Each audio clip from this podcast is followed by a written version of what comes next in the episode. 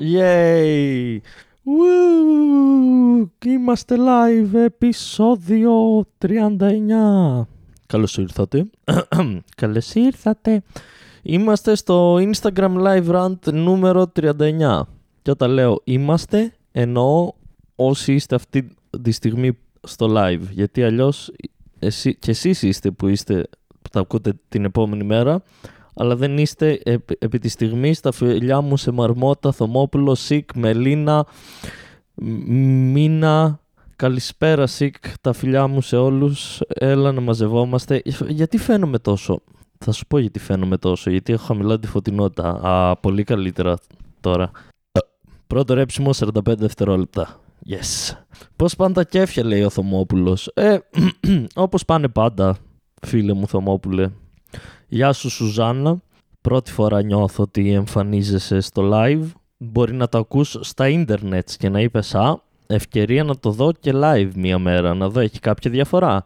Έχει τη διαφορά ότι όταν το ακούς μετά έχω κόψει τα κενά και δεν με ακούς να κάνω παύσεις όπως αυτή που θα κάνω τώρα. Το οποίο όσοι το ακούτε μετά δεν το ακούσατε γιατί το κόψα. Ο Σίκ ρωτάει πώς πάει η μαγιά σου Δημήτρη. Ε, μάλλον έχει το σχολιάσαμε την προηγούμενη φορά του Τσιγκίλη την έκφραση, το πώς πάει η μαγιά σου. Γεια σου Στάς. Καλά πάει η μαγιά μου, ωραία, επιβιώνω. Γεια σου Δημήτρη, επίσης σταθερό, σταθερό μέλος του μικροσκοπικού κρού μου. Έλα να μαζευόμαστε, έλα παρε παρε, έλα δεν έχω ενέργεια. Ο ουρανός, τα φιλιά μας στον ουρανό, που ίσως το, πιο ωραίο όνομα σε, σε προφίλ στο, στο Instagram αυτή τη στιγμή. Δεν μπορώ να σκεφτώ τώρα κάτι που να συναγωνίζεται το όνομα Ο Ουρανός. Α, το, ε, έχουμε το Ferlongos fan page, το οποίο είναι το πιο creepy ε, προφίλ στο Instagram που υπάρχει και μετά είναι και ο Ουρανός. Κυριαζίδης Κρού, ναι, περίεργο αυτό. Γεια σου Γιάννη, έλα να μαζεύεστε παιδιά. Έλα πάρε πάρε, έτσι περνάνε τα πρώτα πέντε λεπτά συνέχεια.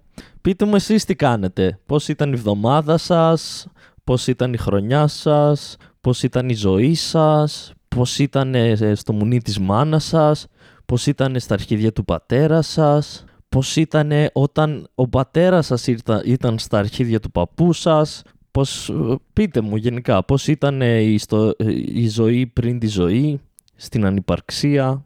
Σκατά λέει η Μελίνα, φασάρα Μελίνα, καλώς ήρθες στο, στο κλαμπ της, της ε, αρνητικότητας. Γεια σου Βένις, ε, Ω τώρα έχουμε μόνο η Μελίνα μας είπε πώς είναι και, και αυτό που μας είπε δεν είναι σκατά, πολύ, πολύ ενθαρρυντικό. Ο ουρανός λέει μιέχ, το οποίο είναι καλύτερο από το σκατά, όπως και να το κάνεις. Το μιέχ είναι πάντα καλύτερο από το σκατά. Δεν ξέρω αν είναι καλύτερο από το κατρουλιά, αλλά από το σκατά είναι καλύτερο. Το μιέχ, γεια σου Κυριακή και γεια σου Άρτεμις. Κανένας άλλος, πώς ήταν η εβδομάδα σας εκτός από μιέχ και σκατά; Θέλω να μου απαντήσετε για να τα βάλουμε όλα σε μια, σε μια σειρά. Είναι χάλια η ζωή μου, λέει ο Σικ. Πολύ ωραία απάντηση. Ο Στάς λέει το τραγούδι σου για τη ζωή περιγράφει την κατάσταση πολύ καλά, πιστεύω. Φτάνει η ζωή. Τι άλλο θες να κάνω, πίπα στον εαυτό μου, ξέρεις ότι δεν φτάνω. Σοφά λόγια από το Δημήτρη. μια μέρα που δεν έχει το σεροκουέλ του και έμεινε ξύπνιος όλο το βράδυ και παρανόησε το πρωί και ηχογράφησε το φτάνει ζωή. Αχ.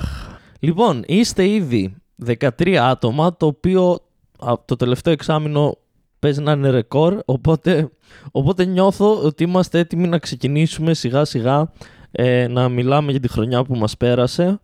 Ο, και ας ξεκινήσουμε, με, ε, θα, θα το πάρουμε από την αρχή, δηλαδή από την περσινή πρωτοχρονιά και θα πάμε, αλλά πριν πάμε εκεί ήθελα να ρωτήσω ε, έκοψε κανένας άλλος από εσάς τα αρχίδια του σήμερα ξυρίζοντάς τα με την καινούρια ξυριστική του μηχανή; Ή είμαι μόνος μου σε αυτό. Γιατί δεν ήξερα πόσο πολύ κόβει ή μήπως επειδή έχουμε 2020 δεν ήξερα πόσο πολύ κόβει Δ. Πολύ κακό αστείο. Ε, τι έλεγα, ναι. Δεν ήξερα πόσο δυνατή είναι η ξυριστική μου. Πήγα να ξυρίσω τα αρχίδια μου. Έβαλα στην αρχή σκάλα, αλλά έβλεπα ότι δυσκολεύεται. Έβγαλα τη σκάλα και με το που τα ακούμπησα στα αρχίδια μου έκανε 32 μικρές τρυπούλες που άρχισαν να τρέχουν αίμα. Για λίγο αγχώθηκα, αλλά τελικά σταμάτησε πολύ γρήγορα, ευτυχώς δεν ήταν βαθιά η πληγή. Και μιλώντας για ξύρισμα, ας πάμε ένα χρόνο πίσω λοιπόν. πάμε στα τέλη Δεκέμβρη ε, 2019 όπου με βρίσκουν τα τέλη Δεκέμβρη 2019 ε, ο Δημήτρης λέει ότι έκοψε και αυτό στα αρχίδια του τα φιλιά μου στα αρχίδια σου Δημήτρη με βρίσκουν τα τέλη του 2019 να έχω πάει στην Αλεξανδρούπολη για να δω τους γονείς μου και συγκεκριμένα, αν δεν κάνω λάθος, σήμερα κλείνω έναν χρόνο ακριβώς από την τελευταία φορά που μου ξύρισε ο πατέρας μου τον κόλο μου. Τώρα κάποιοι μπορεί να έχετε την απορία τι εννοείς σου ξύρισε, γιατί σου ξύρισε ο πατέρας τον κόλο σου. Ε, ε, είχα κάνει κάποτε εγχείρηση κίστες κόκκιγκα και αναγκαστικά πρέπει κάθε τρεις μήνες περίπου να μου ξυρίζει κάποιος τον κόλο για να μην ξαναπάθω κίστες. Ε, και μόλις τώρα είπα ότι ε, ο, ο πατέρας μου με ξύρισε τελευταία φορά πριν ένα χρόνο ακριβώς, οπότε δεν τα ξύριζε. Μέχρι τότε τα ξύριζε κάθε τρεις, ε, μου ξύριζε ο πατέρας μου τον κόλλο μου κάθε τρει-τέσσερι μήνες, έτσι δεν είμαστε εμείς σαν πατέρας και γιος, ωραία. Αλλά από τα Χριστούγεννα τα περσινά έχω δει τον πατέρα μου μόνο μία φορά ξανά το καλοκαίρι και το ξεχάσαμε και οι δύο και πλέον έχω κλείσει ένα χρόνο με αξίριστο κόλλο ε, στέλνω εκεί, εκεί έξω ένα ε, σως. Αν κάποιος από εσάς ε, ξέρει να ξυρίζει κόλους, είτε έχει κάποια εμπειρία σαν, ε, σαν ξυ, ξυριστής, σαν ε, κοπέλα που δουλεύεις από τριχώσεις, αν και θα προτιμούσα άντρα για να νιώθουμε όλοι πιο άνετα. Ε, αν κάποιος εκεί πέρα ψήνεται να μου ξυρίσει τον κόλο, στείλτε μου DM. Ένας χρόνος λοιπόν. Ξεπερνάμε το ξύρισμα, μιας που ξεκινήσαμε έτσι ωραία. Και πάμε στην αλλαγή της χρονιάς, ε, όπου είχα γυρίσει από την Αλεξανδρούπολη στη Θεσσαλονίκη και την ε, πέρυσι στην αλλαγή της χρονιάς, ε, κάνα δύο ώρες, τρεις πριν αλλάξει η χρονιά, πήγαμε στο σπίτι του Κατέρη και ήμασταν εγώ, ο Κατέρης, ο Αυγερνός και ο Γάμπας, όπου ηχογραφήσαμε ένα podcast, ένα άχρηστο podcast του Κατέρη. Η ηχογράφηση παίζει να ήταν τρεις και ώρες.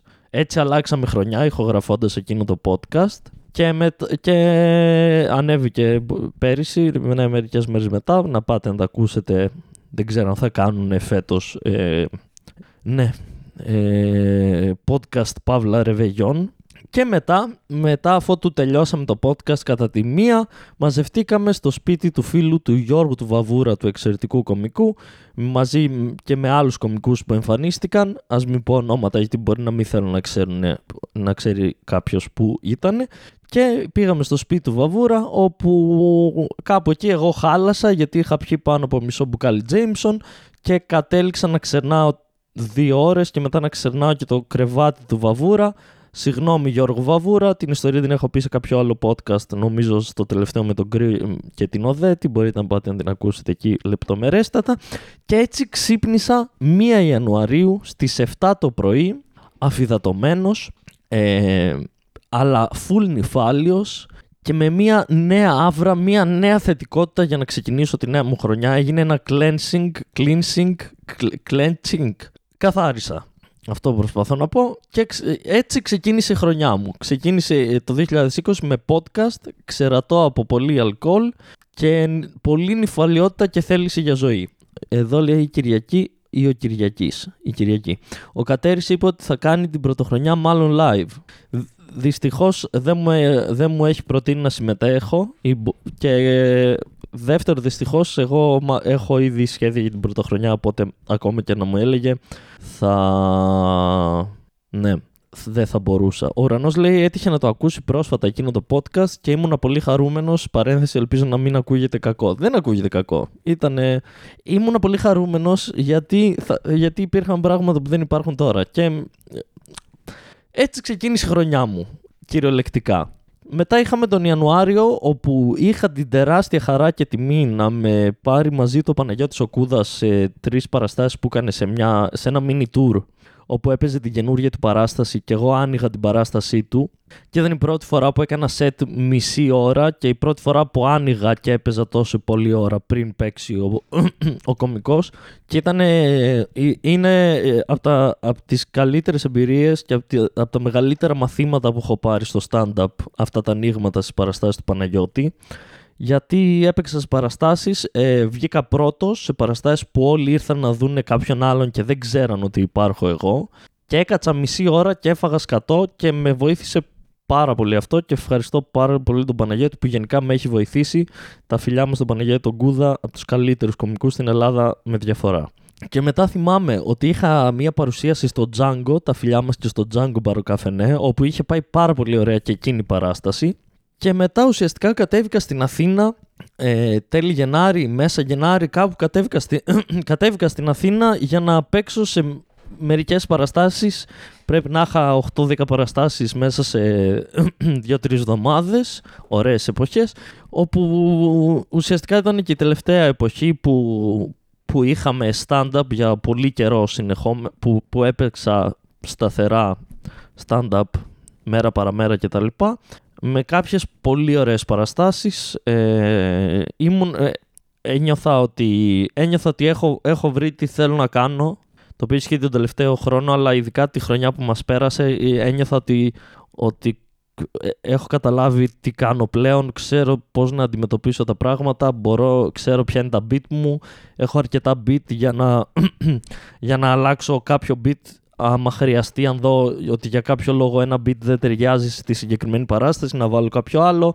Ε, ε, άρχισα να νιώθω, ένιωθα πλέον άνετα να μπορώ να παρουσιάσω παραστάσεις και ουσιαστικά πήγα στην Αθήνα, αράξαμε με τον Μπίτσι, περάσαμε εξαιρετικά, ε, πηγαίναμε στις παραστάσεις μας, μετά γυρνούσαμε σπίτι, ε, βλέπαμε μαλακίες, βλέπαμε GNTM, βλέπαμε δεν ξέρω εγώ τι, βλέπαμε ντοκιμαντέρ κτλ. Και, και μια μέρα λοιπόν που είμαστε στο σπίτι του Μπίτσι, α επίσης αυτό ήταν το, μετά από αυτό, ε, αυτό ήταν το ταξίδι που αποφάσισα εγώ ότι οκ, ε, πρέπει, πρέπει αναγκαστικά, έχω, είμαι στο σημείο που πρέπει, ε, πρέπει να πάω στην Αθήνα για να κάνω stand-up για το πολύ απλό λόγο ότι έχουν πολύ περισσότερες παραστάσεις και χρειάζομαι και θέλω όσο περισσότερο γίνεται να παίζω σε παραστάσεις.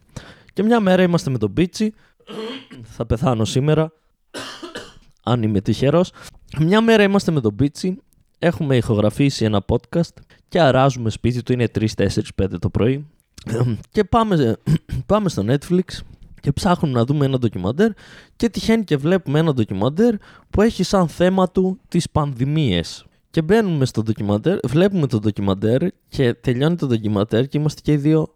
Ε, δεν δε φάνηκε πολύ ελπιδοφόρο το ντοκιμαντέρ στο οποίο είχε, είχε γνωστούς, ε, είχε μεγάλους ε, ε, επιστήμονες, είχε τον Bill Gates, είχε πόσους ανθρώπους που ασχολούνται με την υγεία κτλ. Οι οποίοι όλοι έλεγαν ότι εκεί έξω υπάρχουν εκατομμύρια ασθένειες σε ζώα που μπορεί να πάση στιγμή κάπως να μεταφερθούν σε ανθρώπους και δεν είμαστε έτοιμοι να τα αντιμετωπίσουμε αυτό και θα πρέπει να κάνουμε πράγματα για να είμαστε περισσότερο έτοιμοι. Και βλέπουμε αυτό το ντοκιμαντέρ με τον Πίτσι και είμαστε λίγο παρανοημένοι. Είμαστε πω πω από το πουθενά μπορεί απλά μια μέρα να γίνει της πουτάνας. Και ξυπνάμε την επόμενη μέρα με τον Μπίτσι και στις ειδήσει παίζει κορονοϊός στην Κίνα, φοβο, φόβος για νέα πανδημία. Και είμαστε με τον Μπίτσι. Ρατατά. Του του του. Ρατατατατά. Και κάπου εκεί άρχισε ο κορονοϊός, άρχισε να εξαπλώνεται γενικά στην Κίνα, εξέφυγε από την Κίνα, πήγε στην Ευρώπη, πήγε στην Αμερική, πήγε, πήγε, πήγε, έφτασε και στην Ελλάδα, όπου έφτασε στην Ελλάδα και, και αυτό που έγινε στην Ελλάδα αφού του παίξαμε και τις λίγες τελευταίες παραστάσεις το Φεβρουάριο ήταν ότι μπήκαμε σε μια καραντίνα όταν είχε περίπου 50 κρούσματα την ημέρα, αν δεν λανθάνομαι. Μπήκαμε σε μια καραντίνα με μηνύματα και να μην μπορείς να βγεις μετά τις 9 και πριν τις 5 το πρωί, η οποία κράτησε τρεις μήνες, δεν είμαι σίγουρος πόσο κράτησε. Μπήκαμε σε αυτή την καραντίνα, ε, τώρα μέσα στην καραντίνα ε, το, το πρώτο καιρό ήταν λίγο φαν αν εξαιρέσετε ότι δεν είχα παραστάσει, ήταν λίγο φαν γιατί το, εκείνη τη χρονιά την είχα περάσει όλοι ταξιδεύοντας ε, για παραστάσεις και παίζοντας όσο περισσότερο γινόταν. Και για μια-δυο εβδομάδες το να κάτσω απλά σπίτι και να μην κάνω τίποτα ήταν φαν. Επίσης έχω συνηθίσει να είμαι συνέχεια σπίτι, οπότε δεν μου ήταν μεγάλο, τέτοι, μεγάλο πρόβλημα.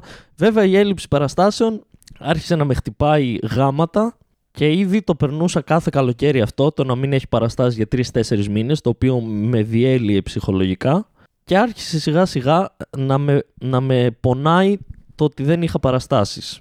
Γιατί πέρυσι ήταν η, η, η καλύτερη μου χρονιά νομίζω και υπήρχε μια ανωδική πορεία και υπήρχε ένα momentum και είχα κι εγώ ένα momentum παίζοντας όσο συνέχεια όσο περισσότερο γίνεται σε παραστάσεις. Ναι. Και άρχισε να μου τα σκάει η παράνοια του ισμί ύπαρξη παραστάσεων. Κάπου εκεί ε, και επειδή είχα καιρό να δω και τον Beach και δεν ηχογραφούσα άλλο, πήρα την απόφαση να ξεκινήσω αυτό το podcast, το οποίο πάει καλά, πάει καλύτερα από ό,τι θα περίμενα και χαίρομαι που σχεδόν ένα, ε, 9 μήνες μετά είμαστε, είμαι ακόμα εδώ και ακόμα το ακούτε, 39 επεισόδια μετά, το οποίο με βοήθησε πολύ να επιβιώσω την καραντίνα αυτό το podcast, γιατί είναι μια ευκαιρία να πω τις μαλακίες μου και να μιλήσω σε κάποιον και είναι, είναι, είναι λίγη μεθαδονίτσα. Είναι τσι, ένα, ένα, ένα τσακ μεθαδονίτσα για να μην πάθεις, ε, για να μην πέσω κάτω και βγάλω αφρούς από την μη ύπαρξη stand-up. Οπότε ξεκίνησε αυτό το podcast τότε. Ε, ξεκίνησε και το τρίγωνο με τον Κατέρι και τον Αυγερινό, το οποίο δυστυχώς δεν έχει τελειώσει ακόμα, όπου σχολιάζουμε το The Circle, αλλά ευελπιστώ κάποτε να γίνουν τα τελευταία τρία επεισόδια του τρίγωνο. Η καραντίνα η πρώτη δεν ήταν τόσο δύσκολη. Ήταν δύσκολη η κατάσταση, αλλά είχα στο νου μου ότι θα τελειώσει αυτό, θα, θα φάω και το καλοκαίρι στη μάπα και μετά από Σεπτέμβρη θα ξαναέχω παραστάσεις. Επίσης στη, στην πρώτη καραντίνα, στην πρώτη καραντίνα μία μέρα σκίστηκε το πετσάκι μου. Νομίζω ε, σε κάποιο επεισόδιο Έκανα επεισόδιο την επόμενη μέρα σε κάποιο επεισόδιο, το σχολιάζουμε αυτό και με ρωτήσατε και στο προηγούμενο επεισόδιο. Στο προηγούμενο live με ρώτησε κάποιος αν ε, πώς είναι το πετσάκι μου και αν χρειάστηκε καυτηρίαση. Ε, σκίστηκε το πετσάκι μου, το sad θα ήταν αν είχε σκιστεί επειδή απλά τον έπαιζα. Ευτυχώς δεν ήταν αυτό. Ευτυχώς υπήρχε κι άλλος άνθρωπος στη διαδικασία αυτή. Το κάνει λίγο λιγότερο sad. Ε, ναι, δεν σκίστηκε τελείως. Χρειάστηκε να πάω στα επίγοντα. Ευτυχώς όλα καλά. Ήταν για καμιά εβδομάδα δύσκολη κατάσταση. Δύο, μετά έφτιαξε και πλέον είναι 100% ε, λειτουργικότατο. Το πουλί μου, δόξα τον Αλάχ. Οπότε είχαμε αυτό. Δηλαδή μέσα στην καραντίνα, μέσα σε όλα τα άλλα, έπρεπε να τρέξω στις, ε, στις 12 το βράδυ στα επίγοντα στο Ιπποκράτιο με μάσκα γιατί γινόταν της πουτάνας λόγω COVID και να περιμένω τρεις ώρες να με φωνάξουν τη σειρά μου για να πω «Γεια σας, το πουλάκι μου έχει χαλάσει». Εκεί, εκείνη ήταν μια μέρα που είπα φτάνει η ζωή. Εκείνη η μέρα ήταν μια μέρα που ήμουν εντάξει, λίγο, λίγο έλεος. Δηλαδή κάπου, κάπου λίγο, να, λίγο κάτι να κάνουμε. Δεν έχει stand-up. να μην μπορούμε να κάνουμε και, και, και σεξ, τι, τι άλλο θα μας τύχει. Φτάνει. Το πετσάκι μου λέει ο Δημήτρης και το έντερο του Κατέρι θα μας τυχιώσουν. Τι έπαθε το έντερο του Κατέρι, έκανε πρόλαψ ή επειδή ε, είναι γκέις και νομίζει ότι έχει αλλεργία στη γλουτένη και δεν ξέρω εγώ που αλλού λέει ότι έχει και δεν τρώει πίτες και τέτοια τα φιλιά μου στον Κατέρι, αλλά τον παίρνεις Κατέρι.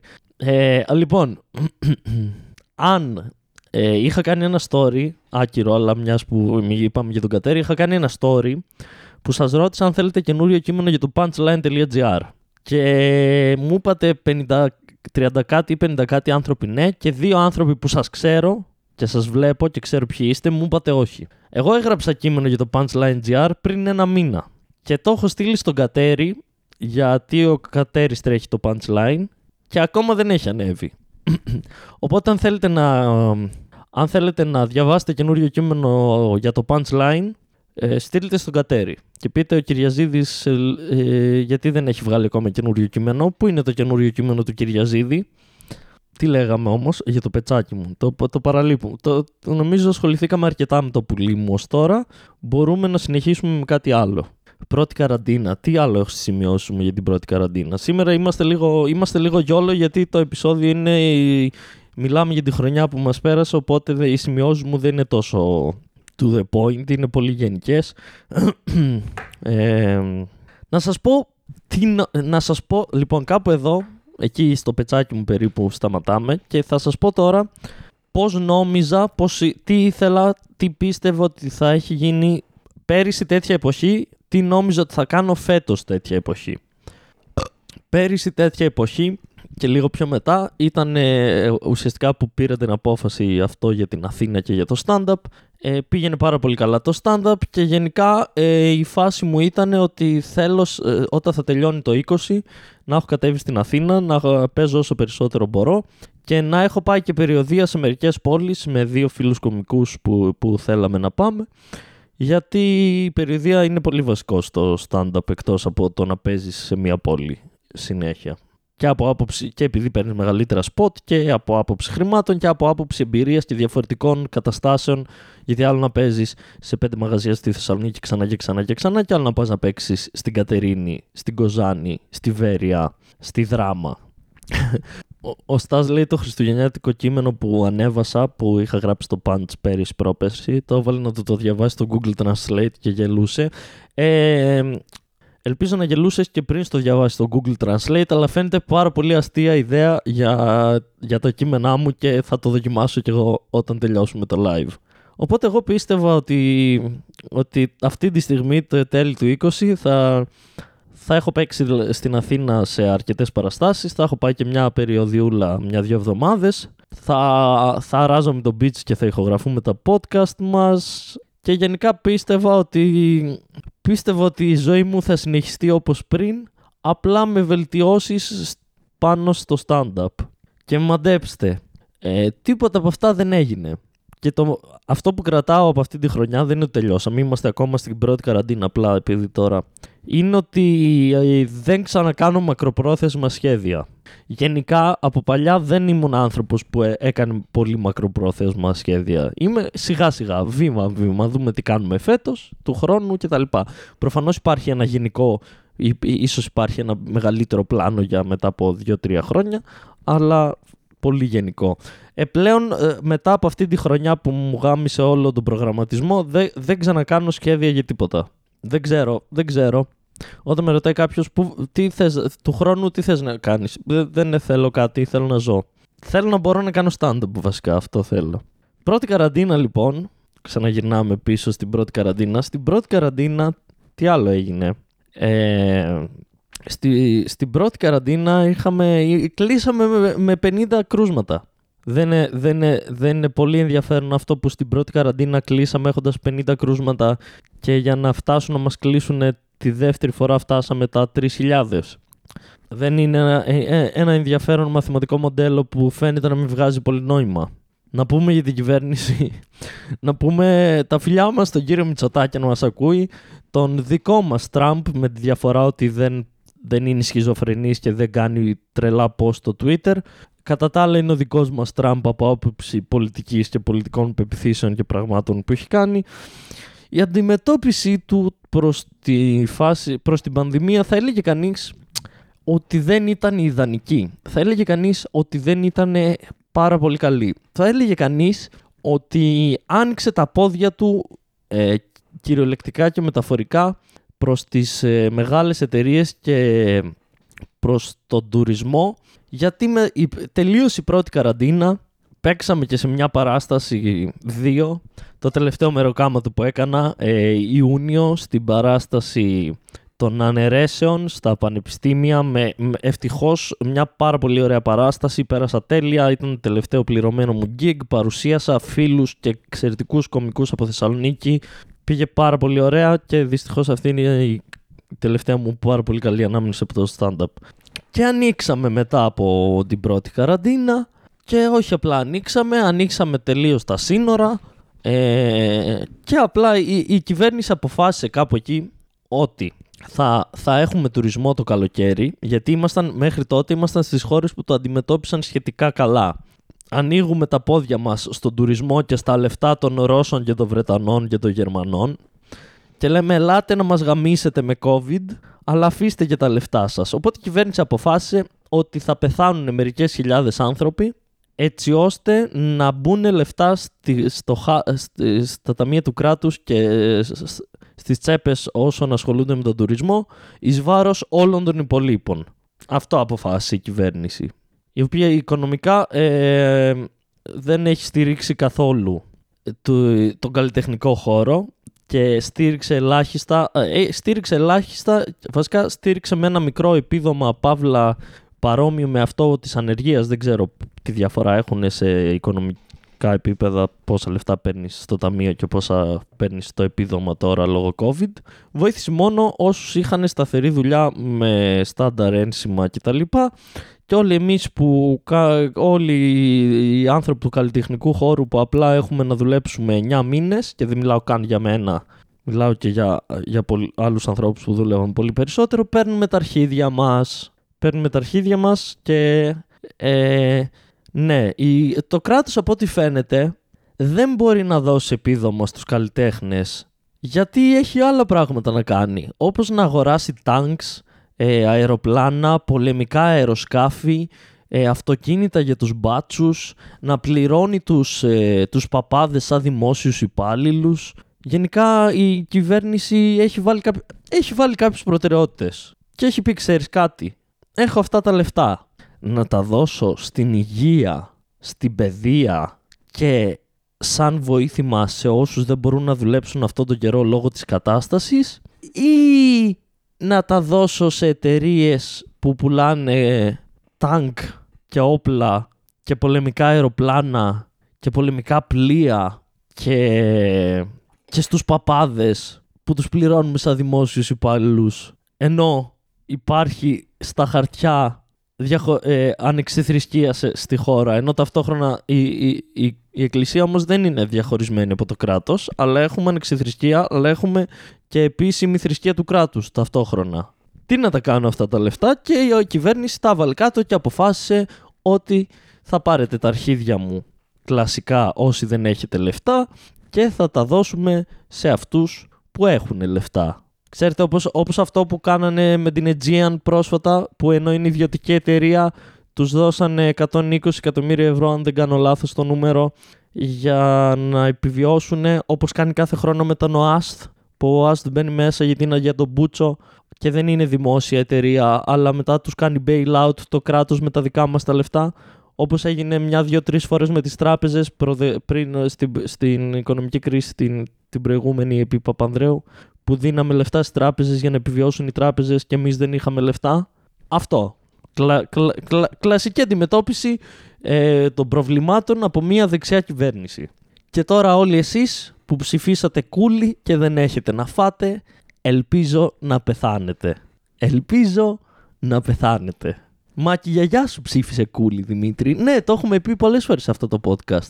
Τη γιαγιά μου, τη μοναδική γιαγιά μου που έχει παραμείνει από τους γιαγιάδες, γιαγιάδες και τους παππούδες μου και την αγαπάω πάρα πολύ και από πολύ μικρός πήγαινα στο χωριό και καθόμουν πάρα πολύ καιρό και περνούσαμε τέλεια θα την έδινα αυτή τη στιγμή στο Χάρο αν ήταν ο Χάρος να πάρει μαζί του όλους αυτούς που ψηφίσαν Νέα Δημοκρατία. Οπότε ναι, η κυβέρνηση έχει δείξει ότι, ε, ότι αντιμετωπίζει την κατάσταση σωστά. Oh, ε, τι ήθελα να πω. Είχαμε, ε, δεν θυμάμαι πότε έγινε αυτό, μέσα στη χρονιά είχαμε τον, ε, τη φάση με τον Τιτκόβ σε μια πορεία. Ποια πορεία ήτανε; Ποια, ποια, δεν θυμάμαι ποια εποχή ήταν. Που... Αλλά κάναμε παράσταση γι' αυτό, οπότε πρέπει να, πρέπει να ήταν το καλοκαίρι που κάναμε μια παράσταση για να μαζέψουμε για τα δικαστικά τους έξοδα. Όπου ήταν σε μια πορεία ειρηνικά και ωραία και φάγανε ξύλο. Ο Τιτκόβ συγκεκριμένα τη άρπαξε από 4-5 μπάτσους. Καλή φάση αυτή με τον Τιτκόβ. Ε, γενικά η φάση με τους μπάτσους ε, και τον τελευταίο χρόνο αλλά και από όταν βγήκε ο Μητσοτάκης έχει γίνει τρομακτική. Έχει παντού μπάτσους και ενώ ο ορισμός της αστυνομίας σαν ορισμός, σαν ε, θεωρητικά μιλάμε τώρα, είναι ότι άμα είμαι έξω και εδώ έναν αστυνομικό πρέπει να νιώθω ασφάλεια γιατί αυτό σημαίνει ότι αν γίνει κάτι κακό θα, θα δράσει ο αστυνομικός να με βοηθήσει ε, αυτό που υπάρχει στην Ελλάδα είναι ότι βλέπεις έναν αστυνομικό και νιώθεις το αντίθετο του ασφάλεια. Νιώθεις κίνδυνο, νιώθεις ότι χωρίς λόγο θα σε δίνουνε, ότι θα σε ψάξουν χωρίς λόγο, θα σε, θα σε βρίσουν, θα σε πάνε στο τμήμα. Νιώθεις ότι γενικά ε, η κατάσταση είναι δύσκολη. Οι μπάτσι δέρνουν αβέρτα κόσμο από εδώ και από εκεί, παντού μπατσικά και μπάτσι και... Ναι, δύσκολη κατάσταση άλλο ένα δείγμα της κυβέρνησης Μητσοτάκη που τον τελευταίο χρόνο έχει λειτουργήσει πάρα πολύ είναι η φάση με τους αστυνομικούς. Το καλοκαίρι τώρα, το καλοκαίρι μου... Πώς ήταν το καλοκαίρι; Το καλοκαίρι ήταν δύσκολο παιδιά γιατί κάθε καλο... το, καλοκαίρι είναι... το καλοκαίρι είναι αγαπη... ήταν παύλα είναι. Λοιπόν, το καλοκαίρι μέχρι να ξεκινήσω το stand-up ήταν πάντα η αγαπημένη μου εποχή. Και γενικά από άποψη λειτουργικότητας μου αρέσει περισσότερο το καλοκαίρι γιατί δεν χρειάζεται να φοράω και να κουβαλάω 32.000 πράγματα. Φοράω ένα κοντομάνικο και ένα κοντό παντελόνι και πάω όπου θέλω. Επίσης το καλοκαίρι μπορώ να πάω θάλασσα. Και επίσης το καλοκαίρι βραδιάζει τι 9 και όχι τι 5 που βραδιάζει τώρα και η κατάθλιψη σε πιάνει από τις 5. Οπότε γενικά το καλοκαίρι είναι η αγαπημένη μου εποχή. Βέβαια λόγω, λόγω stand-up, από όταν ξεκίνησα το stand-up και μετά, πάντα το καλοκαίρι ήταν μια δύσκολη ψυχολογικά εποχή. Γιατί ναι, μεν μου αρέσει σαν εποχή και περνάω καλά, αλλά απ' την άλλη, όταν παίζεις minimum μία φορά τη βδομάδα, ε, κάθε εβδομάδα stand-up και είναι αυτό που θες να κάνεις με τη ζωή σου γιατί το μοναδικό πράγμα που με κάνει τόσο χαρούμενο και με κάνει να νιώθω ότι κάτι κάνω όντως με τη ζωή μου και ότι αυτό μπορώ να το κάνω και ότι μου αρέσει να το κάνω και αυτό είναι που θέλω να κάνω. Το μοναδικό πράγμα λοιπόν που θέλω να κάνω, το καλοκαίρι δεν μπορώ να το κάνω γιατί έτσι όπως είναι οι συνθήκες στην Ελλάδα το να κάνεις παράσταση stand-up το καλοκαίρι είναι εξαιρετικά πάρα πολύ δύσκολο. Οπότε πάντα το καλοκαίρι ήταν δύσκολο γιατί είχες τρει-τέσσερι μήνες που σχεδόν δεν έπαιζες καθόλου. Φέτος το καλοκαίρι αυτό ήταν έξτρα δύσκολο γιατί είχαν περάσει τρεις μήνες χωρίς stand-up. Οπότε υπήρχε αυτή η έξτρα δυσκολία στο, στο φετινό καλοκαίρι. Οπότε τι έκανα αυτό το καλοκαίρι; Πήγα, στο... Πήγα στη Χαλκιδική μερικές φορές που είναι κοντά και, και πέρασα ωραία, ήσυχα, ωραία Χαλκιδική παιδιά να πάτε. Δεν είναι ότι τρελαίνομαι όπως άλλοι που λένε σαν τη Χαλκιδική δεν έχει. Όχι, έχει πάρα πολλά μέρη και στην Ελλάδα σε όλο τον κόσμο που είναι πολύ σαν τη Χαλκιδική, ίσως και καλύτερα. Αλλά είναι ωραία στη Χαλκιδική. Τι να κάνουμε τώρα; Έκανα τα μπανάκια μου, πάντα με προσοχή. Ε, πήγα τις βόλτες μου, περπάτησα, έφαγα, μια χαρά ήτανε. Καλή φάση. Ε, και τη, τη, τη, φάση που ήμουν στη Χαλκιδική άρχισε, άρχισε ξανά το οποίο γίνεται κάθε, κάθε, κάθε έξι μήνες γίνεται στην Ελλάδα αυτό. Πόλεμος με τους Τούρκους. Αυτό γίνεται από όταν γεννήθηκα, δεν ξέρω που πριν γεννηθώ αν γινόταν και πόσο. Από όταν θυμάμαι τον εαυτό μου να βλέπει τηλεόραση, κάθε έξι μήνες για τρεις μήνες τις ειδήσεις μας λένε ότι θα πάμε σε πόλεμο με την Τουρκία. Οπότε είχαμε αυτό όλο το καλοκαίρι, το οποίο συνεχίστηκε και Σεπτέμβριο, Οκτώβριο και τώρα φαίνεται κάπως να έχει μειωθεί και καλά. Γεια σου Μαρία. Ε, γεια σου Οδέτη που πριν σε είδα ότι μπήκες αλλά ήμουνα και πάνω στη ροή μου και ξεχάστηκα. Ναι, και ήμασταν κάθε μέρα πόλεμος με την Τουρκία, πόλεμος με την Τουρκία, πόλεμος με την Τουρκία, άντε αύριο, άντε μεθαύριο, κάθε, κάθε εβδομάδα διορίες. Όλα θα κρυθούν την άλλη εβδομάδα που θα συναντηθούν οι Υπουργοί Εξωτερικών της Ευρωπαϊκής Ένωσης. Ερχόταν η άλλη εβδομάδα, δεν γινόταν τίποτα. Όλα θα κρυθούν στο G8 που θα γίνει σε 10 μέρες στην Ιρεμβέργη. Ερχόταν η G8 τίποτα. Όλα θα κρυθούν στη συνάντηση του Τούρκου Υπουργού με τον Έλληνα. Τίποτα. Οπότε ε, ε, είχαμε πόλεμος με την Τουρκία. Αυτή είναι η φάση μας. Ε, ξέρω εγώ, ας πολεμήσουμε. Άμα θέλουμε δηλαδή τόσο πολύ. Και λέω ας πολεμήσουμε ε, λόγω χάρη ποιητικής αδείας που λέμε στο χωριό μου. Έχοντας να θέσω ότι δεν, δεν είναι ότι νιώθω Έλληνας και δεν, δεν αυτοπροσδιορίζομαι μιας που είναι γενικά τα τελευταία χρόνια ε, έχει γίνει πιο ευρέω χρησιμοποιημένη αυτή η έκφραση. Δεν αυτό προσδιορίζομαι ως Έλληνας. σω θα πρέπει να αρχίσω να το χρησιμοποιώ αυτό και να θίγομαι όταν κάποιος υποθέτει ότι είμαι Έλληνας απλά επειδή μιλάω ελληνικά και μοιάζομαι Έλληνα. Αυτοπροσδιορίζομαι ως άνθρωπος. Δεν αυτοπροσδιορίζομαι ως Έλληνας. Δεν νιώθω τίποτα μέσα μου που να με κάνει να νιώθω ότι είμαι Έλληνας. Ε, δεν νιώθω κάποιο είδους περηφάνεια. σα ίσα ε, από τον ανεπτυγμένο κόσμο νιώθω ότι στατιστικά είμαστε άτυχοι που γεννηθήκαμε σε αυτή τη χώρα. Ένα παράδειγμα, αν είχα γεννηθεί σε αγγλόφωνη χώρα, πιθανότητα θα έπαιζα stand-up πολύ περισσότερο. Ένα άλλο παράδειγμα, θα είχα καλύτερη παιδεία. Ένα άλλο παράδειγμα, θα είχα πιθανότητα καλύτερη κυβέρνηση. Οπότε ναι. Καλύτερο σύστημα υγείας. Ένα άλλο παράδειγμα, δεν θα είχα Άδωνη και Μπογδάνο στη Βουλή. Οπότε νομίζω καταλαβαίνετε το point μου. Αυτό που θέλω να πω είναι ότι αυτοπροσδιορίζομαι ως άνθρωπος και όχι ως Έλληνας. Οπότε, αν θέλουν οι Έλληνες και οι Τούρκοι να πολεμήσουν, ας πάνε να πολεμήσουν. Δεν με νοιάζει. Γιατί όπως και αν το κάνουμε, ακόμα και να γίνει πόλεμος, στην εποχή που ζούμε, δεν θα γίνει πόλεμος όπως το 40 που πολεμούσαμε στα σύνορα. Ε, πολεμούσαμε, ο λάθος πληθυντικός, που πολεμούσαν στα σύνορα και, πόσα, και με τα με τα δίκανά τους, δεν ξέρω εγώ τι όπλα είχαν, με τα G6, δεν ξέρω, ναι. Δεν, δεν γίνονται πλέον έτσι πόλεμοι. Και αν εξαιρέσει το γεγονός ότι το πατρικό μου και τα χωριά μου είναι στον Εύρο και το μόνο αγχωτικό κομμάτι, αν γίνει πόλεμος, είναι αυτό, κατά τα άλλα, αν θέλουν οι στρατόκαυλοι και οι εθνόκαυλοι από τη μία χώρα να σκοτωθούν με τους εθνόκαυλους και τους στρατόκαυλους της άλλης, πολύ ευχαρίστως να πάνε και να σκοτωθούν. Δεν τους πολύ χρειαζόμαστε μεταξύ μας τώρα αυτό, έτσι κι αλλιώς δεν χρησιμεύουν πολύ στην κοινωνία.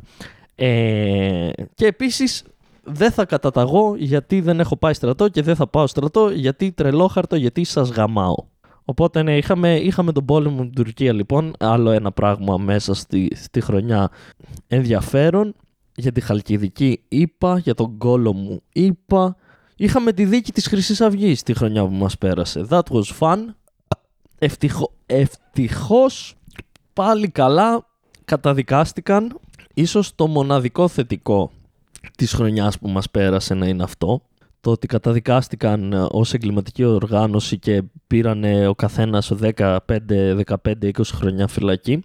Και εκεί που λέγαμε «ΟΚ, καταδικάστηκαν, θα πάνε φυλακή», αλλά φαινόταν πάρα πολύ ωραίο, πολύ ουτοπικό αυτό για Ελλάδα. Το να έγινε αυτό και όντως να τους βάλουν φυλακή. Φαινόταν πάρα πολύ ουτοπικό. Και τελικά υπήρχε μία τσαχπινιά. Υπήρχε η τσαχπινιά δύο τσαχμινιές βασικά. Η μία ήταν ότι ενώ η κυβέρνηση είχε κάνει δηλώσεις τους στυλ ότι περιμένουμε τα, να, βγούνε, να βγει ανακοίνωση για το, πόσα, για το αν θα μπουν φυλακή ή όχι και τους ρωτήσανε είστε έτοιμοι αν καταδικαστούν να τους μαζέψετε να τους βάλετε φυλακή; Είπαν ότι τους παρακολουθούμε όλους και ανά πάση στιγμή μπορούμε να τους πιάσουμε και να τους, να τους τσιμπήσουμε και να τους πάμε στη φυλακή. Και ό,τι έκπληξη ένας τους ξέφυγε. Ο παπάς, αν δεν λανθάνομαι, δεν υπάρχει, δεν εμφανίστηκε ποτέ σε κάποιο αστυνομικό τμήμα, δεν ήταν στο σπίτι του, δεν τον βρήκανε και απλά κυκλοφορεί κάπου, δεν ξέρουμε πού, εκεί έξω, ελεύθερος. Η μπάτσι που μία από τις ελάχιστες δουλειές που είχαν να κάνουν φέτος ήταν να τσιμπήσουν αυτούς, θα έλεγα ανθρώπους, αλλά δεν τους αξίζει. Αυτό, αυτά τα όντα που ήταν στη Χρυσή Αυγή και κάνανε αυτά που κάνανε, να τους τσιμπήσουν για να τους βάλουν φυλακή, που είναι ορισμός της δουλειάς τους και το μοναδικό χρήσιμο πράγμα που θα κάνουν φέτος. Κατάφεραν να κάνουν μαλακία και να τους ξεφύγει ένας. Και δεν είναι ότι καταδικάστηκαν χίλιοι και τους ξέφυγε ένας. Καταδικάστηκαν 10, 20, 30, 50 και τους ξέφυγε ένας. Και αυτός ο ένας κυκλοφορεί και έξω. Και το δεύτερο fun fact είναι ότι άλλος ένας, ο λαγός, αν δεν κάνω λάθος, που είναι ευρωβουλευτής με τη Χρυσή Αυγή, γιατί έφτασε και στο εξωτερικό οι γνώσεις τους. Συγχαρητήρια σε όσους ψηφίζετε Χρυσή Αυγή τόσα χρόνια. Εσείς μαζί με τους Νεοδημοκράτες και το Λάος και το Βελόπουλο μπορείτε να μαζευτείτε μία μέρα να πολεμήσετε τους Τούρκους και αν πεθάνετε, πολύ ευχαρίστως. Ο οποίος είναι ευρωβουλευτής και για κάποιο λόγο φαίνεται να έχει κάποιο είδους ασυλία που δεν βγάζει κανένα γαμμένο νόημα και, και, είναι, και εμφανίζεται στην Ευρωβουλή και κυκλοφορεί έξω στη ζωή του κανονικά σαν να μην συμβαίνει τίποτα. Φασάρα. Φασάρα. Και ο Τιτκόφ που απλά περπατούσε μαζί με άλλους ανθρώπους κατέληξε να το απογορευτεί να πηγαίνει στα εξάρχεια. Τι ωραία που περνάμε με αυτή την κυβέρνηση. Δεν μας έλειπε ο COVID. Έπρεπε να έχουμε και την πιο δεξιά ηλίθια κυβέρνηση που γινόταν να αντιμετωπίσει την κατάσταση. Αυτό χρειαζόμασταν. Oh, τι, τι, άλλο. Είχαμε Τραμπ. Ε, είχαμε την τελευταία χρονιά του Τραμπ με ερωτηματικό μέχρι τις εκλογές, γιατί φαινόταν πολύ πιθανό να ξαναβγεί, ο οποίος ήταν απλά Τραμπ. Δεν έκανε κάτι διαφορετικό με τις προηγούμενες χρονιές, ήταν ένας Τραμπ, κλασικός Τραμπ, ο οποίος προφανώς με το συνδυασμό του COVID κατάφερε να γίνει ένας extreme Trump, ένας, ε, ε, ε ένας ε, μεγαλοποιημένο, εξελιγμένος Trump θα έλεγε κανείς, όπου οι βλακίες του ήταν σε μεγαλύτερο επίπεδο πλέον γιατί καθόριζαν τις ζωές εκατομμυρίων ανθρώπων στην Αμερική ακόμα παραπάνω. Ο οποίος επίσης έλουσε την όλη κατάσταση με τον COVID, ίσως και γι' αυτό να έχασε τις εκλογές. σω να είναι το δεύτερο, το δεύτερο θετικό αυτής της χρονιάς είναι ότι δεν ξαναβγήκε ο Τραμπ. Ο, ο, ο Τραμπ, ο οποίος έλεγε ασυναρτησίες για τον COVID, δεν κολλάει έτσι, δεν κολλάει αλλιώς. Ε, μήπως είναι καλή ιδέα να βάλουμε χλωρίνη στις φλέβες μας και άλλες τέτοιες εξαιρετικές ιδέες του φίλου Τραμπ. Ε, δεν μπορώ να θυμηθώ κάτι συγκεκριμένο από αυτά που έκανε ο Τραμπ, γιατί είναι τόσα πολλά. Είναι τόσα πολλά που ξεχνάς, που ξεχνάς τι έχει κάνει. Έχει γίνει πλέον... Μας έχει περάσει στο μυαλό ότι «Α, είναι ο Τραμπ και κάνει αυτό, ξέρω εγώ» αυτή, η συμπεριφορά του αυτή η, η, του, του τύπου που είναι σιζοφρενής και κάνει μεθ και είναι ναρκισιστής και ηλίθιος πλέον μας φαίνεται normal γιατί απλά τον έχουμε συνηθίσει, είναι ο Τραμπ οπότε ό,τι και να κάνει, ό,τι και να πει μετά από μια εβδομάδα το έχει ξεχάσει γιατί έχει κάνει κάτι άλλο, είναι απίστευτο είναι εξαιρετικός σε αυτό ο Τραμπ ο οποίος προφανώς και τελικά κόλλησε κορονοϊό, εντάξει, προφανώς. Του δώσαν εκεί κάτι περίεργες. Πώς λέγονται, αυτά που σου δίνουν όταν είσαι άρρωστος, περίεργη θεραπεία και επιβίωσε. Επιβίωσε ο Τραμπ. Και μιλώντας για θεραπεία και τα λοιπά, να πούμε για την εκκλησία που την κράζαμε πριν. Εγώ την έκραζα, εσείς δεν είπατε κάτι, δεν φταίτε. Ε, η εκκλησία λοιπόν η οποία ε, έτυχε να έχουμε καραντίνα το Πάσχα, να γίνει της πουτάνας προφανώς με κόσμο να σειραίεται έξω από εκκλησίες ενώ ήταν παράνομο, να μαζεύονται μέσα, παπάδες να λένε ο κορονοϊός δεν κολλάει, δεν υπάρχει, μη φοράτε μάσκες και γενικά κόλλησε το μισό παπαδαριό. Δυστυχώς ελάχιστοι πεθάνανε. Ο, ο πώς λέγεται, όχι Μητροπολίτης, ο Αρχιεπίσκοπος, δεν ξέρω. Ο, το μεγάλο κεφάλι της ελληνικής εκκλησίας κόλλησε επίσης και αυτός και όχι απλά κόλλησε, αλλά του βρήκανε μεθ και το χώσανε κατευθείαν ενώ ο άλλος κόσμος δεν έχει να μπει σε μεθ με τα κρούσματα που υπάρχουν και περιμένει σε ουρές κτλ. κτλ. Τον κύριο Ιερόνιμο, τον τζιμπήσαν, τον βάλανε μέσα στο νοσοκομιάκι, του κάναν την ίδια θεραπεία που γίνεται στον Τραμπ, που μεταξύ μας, γιατί δεν την κάνατε και σε κανέναν άλλον; Και φέρατε από εξωτερικό γιατρό, ειδικά για τον κύριο Ιερόνιμο, τον εχριστό αυτό αδερφό. Ναι, ναι. Ο Τραμπ ευτυχώς έχασε τις εκλογές. Ευτυχώς ο Τραμπ έχασε τι εκλογές. Δυστυχώς έχασε από τον κύριο Biden, ο οποίος όσο και δημοκρατικός να είναι, έχει δείξει σημάδια δυσλειτουργικότητας σαν άνθρωπος και δυστυχώς, ε, ναι, υπήρχε καλύτερη επιλογή, ονομάζεται Bernie Sanders, είναι ο ίδιος άνθρωπος που υπήρχε σαν καλύτερη επιλογή και στις προηγούμενες εκλογές. Τότε το, οι δημοκρατικοί ψήφισαν τη Χίλαρη, υποθέτω απλά επειδή ήταν γυναίκα, δεν, δεν ρίχνω τη Χίλαρη, απλά δεν βγάζει νόημα να την ψηφίσεις αντί να ψηφίσεις τον Μπέρνι. Και φέτος ψηφίσανε τον Biden. Γενικά ο Μπέρνι έχει, του έχουν βάλει μια ταμπέλα του κομμουνιστή στην Αμερική, που δεν μία σχέση επειδή απλά θέλει ξέρω εγώ, να έχουν όλη υγεία και να μην πληρώνεις 300.000 ευρώ για το πανεπιστήμιο και κάτι τέτοια τρελά κομμουνιστικά που λέει ο Μπέρνι. Οπότε ο, πλέον ο πρόεδρος της Αμερικής είναι ο Biden. Με έναν αστερίσκο Πού σε τσιγγυλί, πώς πάει η μαγιά σου, ε, μένα καλά πάει η μαγιά μου. Με έναν αστερίσκο στο ότι ο νέος πρόεδρος είναι ο Biden, γιατί, ο φίλος, γιατί η αλλαγή του πρόεδρου ενώ οι εκλογές έγιναν τον Νοέμβριο γίνεται το Γενάρη και μέχρι να γίνει η αλλαγή και όντως να φύγει ο Τραμπ από το λευκό οίκο, είμαστε όλοι σε φάση θα φύγει, δεν θα φύγει, θα το μαζέψει ο στρατός. Πριν μερικές μέρες ε, έγινε ένα leak ότι ο Τραμπ ρώτησε μεγάλα στελέχη της κυβέρνησης και στρατιωτικούς αν υπάρχει κάποιος τρόπος να κάνει ένα πραξικόπημα για να, για να μείνει πρόεδρος. Ε, ε, τα αποτελέσματα των εκλογών τα αμφισβητεί, αλλά τα αμφισβητούσε πριν καν γίνουν οι εκλογές. Καλή φάση. Ας ελπίσουμε ότι θα φύγει και θα πάει στο καλό.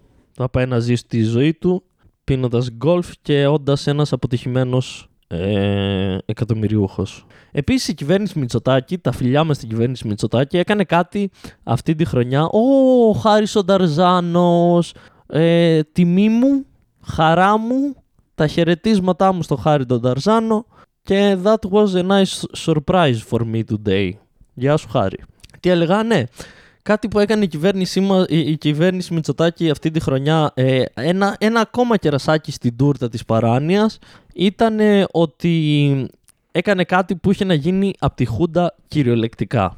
Την ημέρα της 17 Νοέμβρη απαγόρευσαν τη συνάθρηση τεσσάρων ατόμων και πάνω σε εξωτερικούς χώρους με σκοπό και καλά με τη δικαιολογία για να μην γίνουν, για να μην συνοστιστούν, συνοστισ, να μην μαζευτούν πάρα πολλοί άνθρωποι στις πορείες και μεταδοθεί ο ιός. Αυτή ήταν η δικαιολογία που χρησιμοποιήθηκε. Ε, προφανώς αυτή ήταν δικαιολογία και όλο αυτό έγινε γιατί δεν, δεν θέλουν να αφήσουν τον κόσμο να, να κάνει πορεία για κάτι τόσο σημαντικό.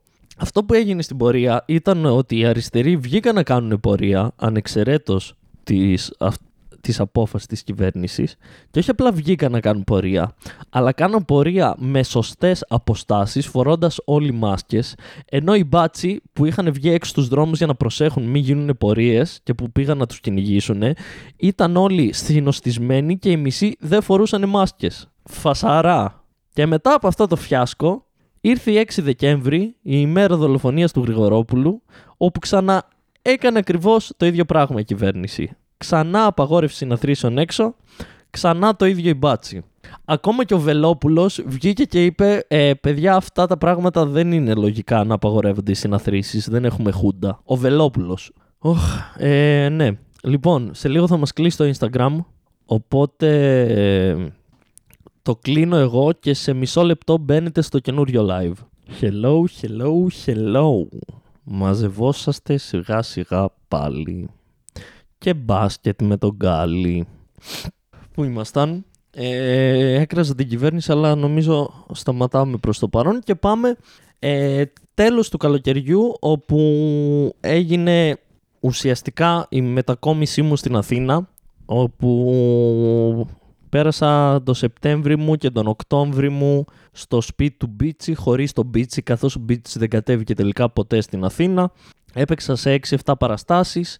Κράτησα μία μικρή επαφή, αλλά και τότε δεν γινόντουσαν πολλές παραστάσεις λόγω των μέτρων που υπήρχαν. Ε, και ουσιαστικά άραξα με Αθηναίους κομικούς που ξέρω και γουστάρω και περνάμε καλά. Ηχογραφήθηκαν και κάποια ωραία podcast που ανέβηκαν και τα στηρίξατε και αυτό είναι καλό και για σας και για μένα και για τα παιδιά που κάναμε τα podcast. Η... Στην Αθήνα έκανα adapt σχετικά πολύ εύκολα θέλω να πω. Πέρυσι είχα κατέβει τρεις, τρεις φορές νομίζω για παραστάσεις από δύο-τρεις εβδομάδες την κάθε φορά. Τέσσερις μάλλον, όχι τρεις. Τρεις, δεν θυμάμαι. Τέλος πάντων. Αλλά δυστυχώς αυτό κράτησε δύο μήνες γιατί μετά ήρθε η δεύτερη καραντίνα και γύρισα πίσω στη Θεσσαλονίκη. η δεύτερη καραντίνα που προσωπικά άργησε πάρα πολύ καιρό γιατί 3.000 κρούσματα τη μέρα θα έλεγε κανείς ότι είναι ένα πρόβλημα. Γιατί αν έχεις 3.000 καινούργια κρούσματα επιβεβαιωμένα κάθε μέρα, αυτό σημαίνει ότι πιθανότητα έχεις δεκάδες ή εκατοντάδες χιλιάδες κρούσματα γενικά ενεργά. Το οποίο δεν είναι πολύ καλό σαν νούμερο, θα έλεγε κανείς. Καλά τα πέρασα στην Αθήνα. Είχα και την, ε, την πρώτη μου επαφή με να είμαι σε ένα σπίτι που υπήρχε σκύλος στην ξαδέρφη της κοπέλας μου. Τον έβγαλε και μερικές φορές βόλτα. Τα πηγαίναμε καλά. Ήταν πολύ καλό σκυλί. Ε, είχαμε τη δεύτερη καραντίνα που ανέβηκα στη Θεσσαλονίκη. Και έχει δύο μήνες τώρα που αράζω Θεσσαλονίκη χωρίς να κάνω τίποτα, κάνω, κάνοντας μόνο podcast και ελπίζοντας ε, ότι κάποτε θα ξαναξεκινήσουν οι παραστάσεις το οποίο δεν το βλέπω να είναι σύντομα. Νομίζω ότι θα ξαναξεκινήσει το stand-up δυστυχώς από Σεπτέμβρη του 2021. Το οποίο είναι ultra sad και extra virgin ε, oil sad. Στην Αμερική είχαμε το Black Lives Matter ε, που έκανε ένα μπαμ φέτος γιατί μπαμ έκαναν και τα κεφάλια και τα κορμιά πολλών μαύρων στην Αμερική καθώς μπάτσι δολοφονούν μαύρους στην Αμερική απλά επειδή είναι Τετάρτη.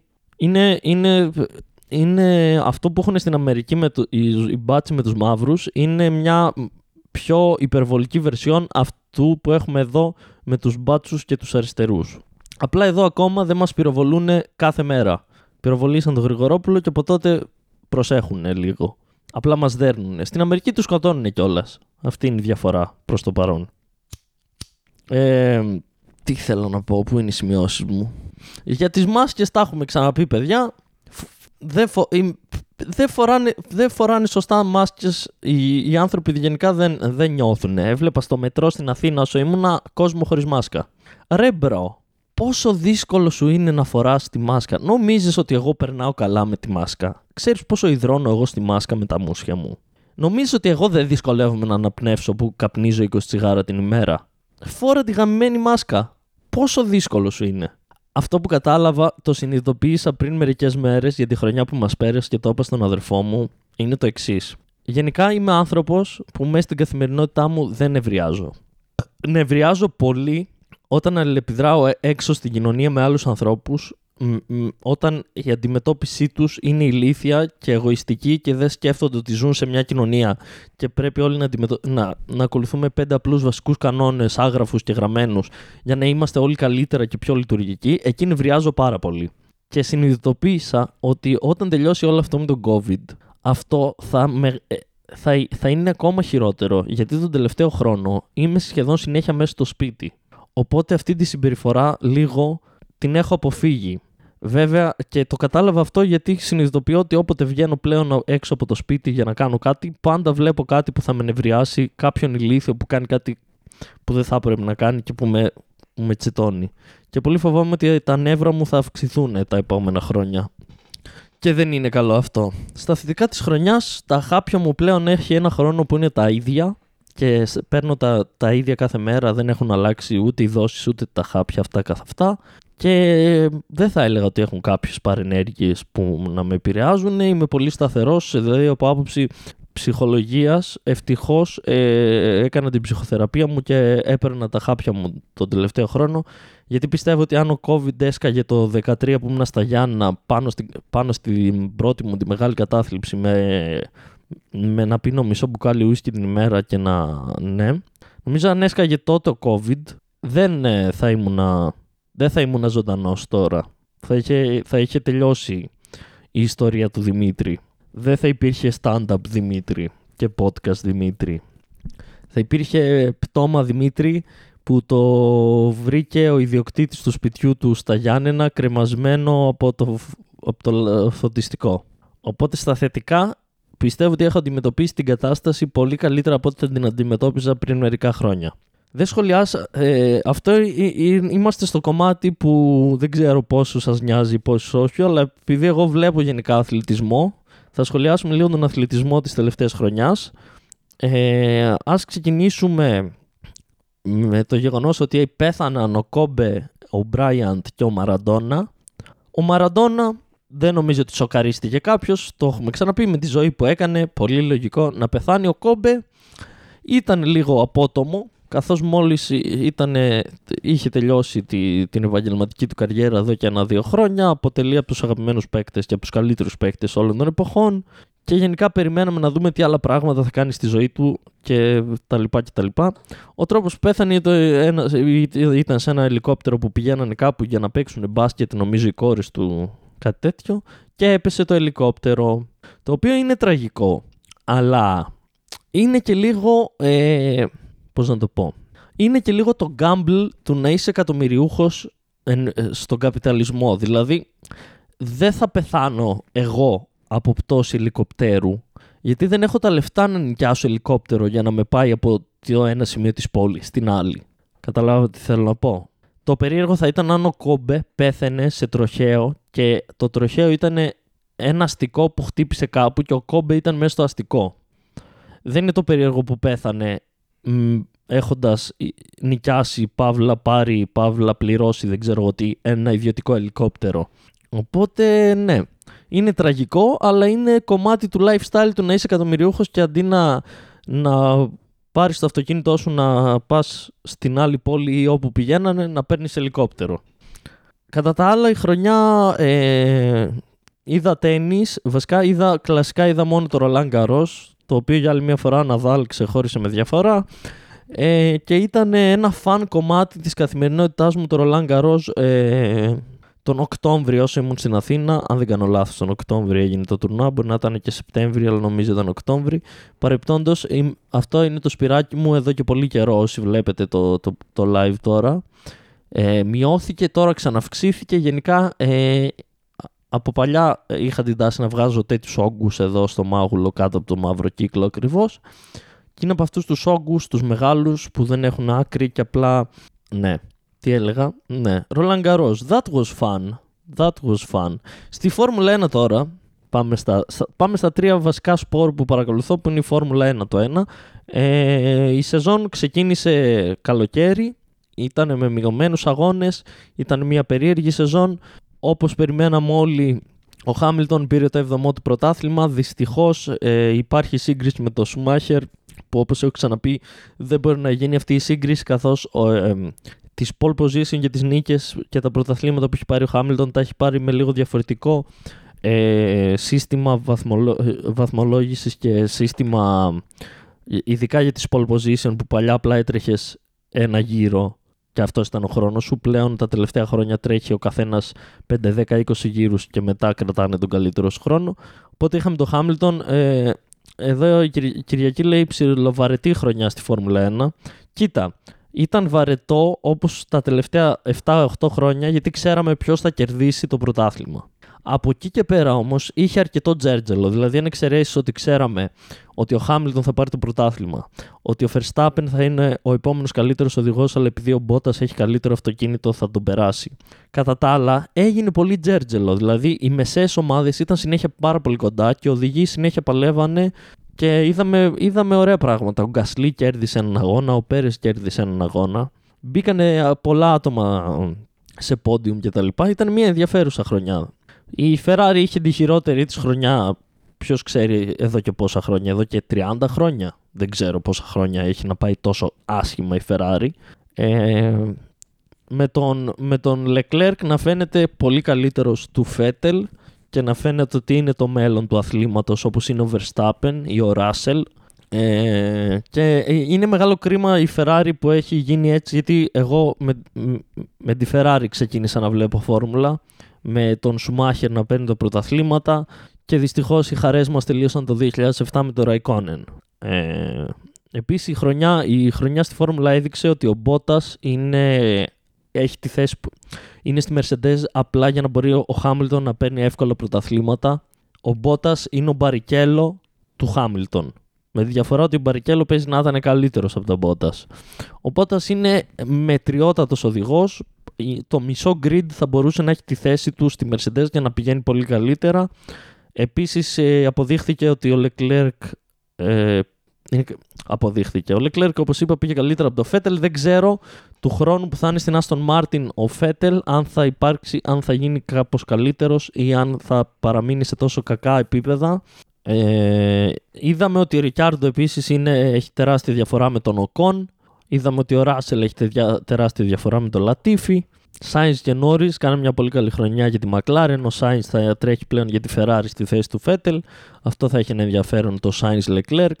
Και το, και το Νόρις Ρικιάρντο θα, θα έχει τζέρτζελο στη McLaren του χρόνου.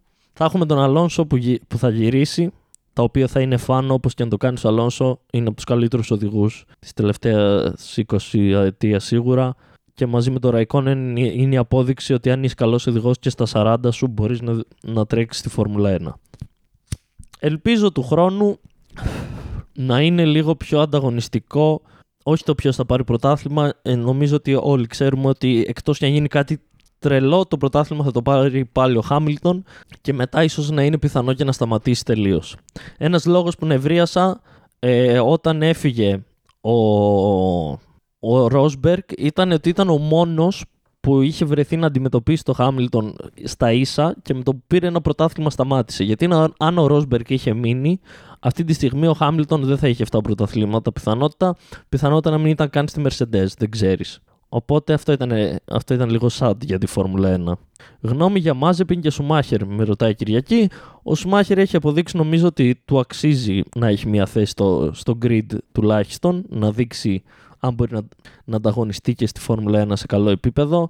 Ο Μάζεπιν δεν τον έχω παρακολουθήσει, αλλά ο αδερφός μου παρακολουθεί πάρα πολύ Φόρμουλα 1. Μου έχει πει ότι είναι λίγο βίσμα και δεν ξέρω πώς. Α, επίσης είδαμε, ε, ε, επειδή λέγαμε για μάχες στην ίδια ομάδα, ότι ο Verstappen είναι σε άλλο επίπεδο από τον Albon με διαφορά και ότι ο. Ποιον ήθελα να πω. Και ότι ο Πέρες ήταν επίσης σε άλλο επίπεδο από τον Stroll.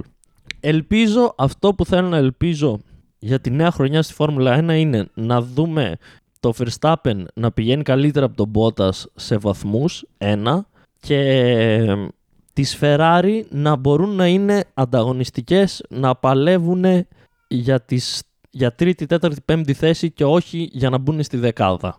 Αυτά έχω να, να ελπίζω από τη νέα χρονιά στη Φόρμουλα 1. Μετά έχουμε το NBA, στο οποίο NBA, το οποίο NBA σταμάτησε λόγω COVID, συνεχίστηκε μετά στο Bubble που μαζεύτηκαν όλοι μαζί στο, στο, στο Orlando, στη Φλόριντα γενικά, νομίζω στο Orlando συγκεκριμένα μπορεί να κάνω και λάθος. Τελείωσε εκεί η regular season, έγιναν τα playoffs, οι Bucks έδειξαν για άλλη μια χρονιά ότι αν θέλουν να έχουν ελπίδες για τελικούς, χρειάζονται άλλον ένα παίκτη. Οι Bucks όπως είναι τώρα όπως είναι φε, φέτος και όπως ήταν πέρυσι και όπως ήταν πρόπερσι δεν είναι στο επίπεδο για να παλέψουν για να φτάσουν τελικούς. Ο Δημήτρης άκουσε το Φερλόγκο που έκλαψε πριν λίγο που ακούστηκε απ' έξω γιατί έχει φτάσει η ώρα του να φάει σε λίγο και είναι χοντρός οπότε κλαίει. Οι Bucks ναι νομίζω ότι το καλύτερο που μπορούν να κάνουν είναι να πάνε τελικούς στην East και αυτό δεν ξέρω αν θα το κάνουν τη χρονιά που μας πέρασε δεν το κάνανε ή το κάνανε. Δεν το κάνανε νομίζω. Οι Heat πήγανε στους τελικούς από την East που ήταν μια, μια χαρούμενη αλλαγή στο τι γίνεται στην East. Αλλά απ' την άλλη ήταν sad γιατί στους τελικούς από τη West πήγαν οι Lakers του LeBron που ήταν το μεγάλο φαβορή μαζί με τους... Η δεύτερη ομάδα που νομίζω ήταν η επόμενη ήταν οι Clippers αλλά αποδείχτηκαν ότι δεν έχουν το βάθος. Ε, να αντιμετωπίσουν τους Lakers σε 7 games και δυστυχώς νομίζω ότι φέτος θα δούμε μια επανάληψη της περσινής χρονιάς. Η μόνη ελπίδα που έχω είναι ότι οι Nets που έχουν ξεκινήσει πολύ καλά ε, θα, θα μπορέσουν να ανταγωνιστούν τους Lakers στους τελικούς γιατί νομίζω αυτή θα είναι η τελική φέτος, Nets Lakers. Οπότε έχω αυτή την ελπίδα για φέτος. Ο Λεμπρόν πήρε άλλο ένα πρωτάθλημα, έφτασε στα 4 με τρίτη διαφορετική ομάδα. Δυστυχώς οι συγκρίσεις με τον Τζόρνταν συνεχίζουν να γίνονται. Και δεν λέω ότι ο Λεμπρόν δεν είναι ένας από τους καλύτερους παίκτες όλων των εποχών, αλλά όταν έχει πάει σε 10 τελικούς και έχεις χάσει τους 6 και τον έναν τον έχεις χάσει 4-0 και έχεις χάσει από τον Ντάλλα, του Νοβίτσκι και του παππού Κιντ και το ένα πρωτάθλημα στο έδωσε ο, ο Ρέι Άλεν, ε, δεν νομίζω ότι μπορείς να μπεις στην ίδια συζήτηση με τον Τζόρνταν. Άποψή μου. Και πολύ φοβάμαι ότι είναι πιθανό φέτος να πάρει το πέμπτο πρωτάθλημα. Όπως ξανά είπα, εκτός κι αν οι Nets κάνουν τη διαφορά και σπάσουν την, τη φάση του LeBron. Κατά τα άλλα, στο NBA είχαμε μερι, μερικούς free agents και μερικές ανταλλαγές. Ο, ο Westbrook πήγε στη, στην Washington. Ο Westbrook που, που έχει αποδείξει πλέον ότι αποτελεί έναν πολύ ατομιστή παίκτη και ουσιαστικά δεν κάνει καλό σε μια ομάδα. Δηλαδή μπορεί να σε βγάλει μόνος του στα play-off, αλλά δεν μπορεί να κάνει την ομάδα καλύτερη σαν σύνολο. Γιατί όταν παλεύεις κάθε βράδυ να κάνεις triple-double και όχι να κάνεις καλύτερους όλους τους συμπαίκτες για να κερδίσεις όλοι μαζί, παίζεις άλλο άθλημα. Γιατί το μπάσκετ δεν είναι ατομικό σπορ, είναι ομαδικό. Και πρόβλεψή μου, ο Westbrook πιθανότητα δεν θα πάρει ποτέ πρωτάθλημα στη ζωή του. Κατά τα άλλα, είχαμε το Harden που έκανε μια εξαιρετική χρονιά με μέσο όρο 35 πόντους. Να ζητάει trade από το Houston και να μην έχει γίνει ακόμα κάποιο trade και δεν ξέρω αν, αν πότε τελειώνει η προθεσμία, αν τελείωσε κτλ. Στους Houston, ο οποίος Harden επίσης μόνος του πάλευε πέρυσι, είχε και το Westbrook, αλλά δύσκολο. Με, με δύσκολη ομάδα δυσκολεύτηκαν οι Houston στα playoff. Μακάρι φέτος, αν μείνει ο Harden και ταιριάξει με τον Wall και ο Cousins γυρίσει πίσω και είναι αρκετά καλά, να, να πάνε καλά οι Houston. Και πάμε στο ποδόσφαιρο. Στο ποδόσφαιρο όπου, όπου είχαμε την μία από τις χειρότερες χρονιές της Μπαρτσελώνα με το Μέση να παλεύει μόνος του ε, με την οχτάρα από τον Bayern το 8-2 που, που το είδα εκείνο το μάτι πόνισε η ψυχή μου το ποδόσφαιρο όπου ο Ρονάλντο είχε μία μεχ χρονιά σχετικά καλή, καλή για ποδοσφαιριστή, μεχ για τον Ρονάλντο. Ο Μέση επίσης είχε μία μεχ χρονιά για Μέση, αλλά μία αρκετά καλή, πολύ καλή για ποδοσφαιριστή, κάνοντας και ρεκόρ assist νομίζω στην, στο Ισπανικό πρωτάθλημα. Προφανώς και οι δύο πέφτουν σιγά σιγά σε απόδοση. Έχουν πιάσει ο ένας στα 36, ο άλλος στα 35, πόσο είναι 35-34 θα είναι σε top επίπεδο για άλλα τρία χρόνια, τέσσερα, αλλά παρόλα αυτά δεν θα είναι στο ίδιο επίπεδο που ήταν οι ίδιοι πριν τρία-τέσσερα χρόνια. Στο ποδόσφαιρο είχαμε την Bayern που τα σάρωσε όλα, την Bayern που την τελευταία 20 ετία έχει δείξει σταθερά ότι, ότι μαζί με την Barcelona και τη Real είναι, είναι μία από τις τρεις καλύτερες ομάδες ποδοσφαιρικές της 20 ετίας σίγουρα. Την Bayern που έχει κάνει εξαιρετική δουλειά αυτή την 20 ετία γενικά από άποψη μεταγραφών, από άποψη προπονητών, από άποψη νέων ταλέντων. Ε, είναι, είναι υπόδειγμα του πώς πρέπει να χτίζεις και να διαχειρίζεσαι μια ποδοσφαιρική ομάδα και του πώς παίζεται ωραίο ποδόσφαιρο. Και χάρηκα πάρα πολύ που το πήρε το Champions League η Bayern όχι γιατί υποστηρίζει την Bayern, αλλά γιατί παίζει πάρα πολύ ωραίο ποδόσφαιρο με έναν Λεβαντόφσκι που βάλε 55 γκολ σε όλη τη σεζόν.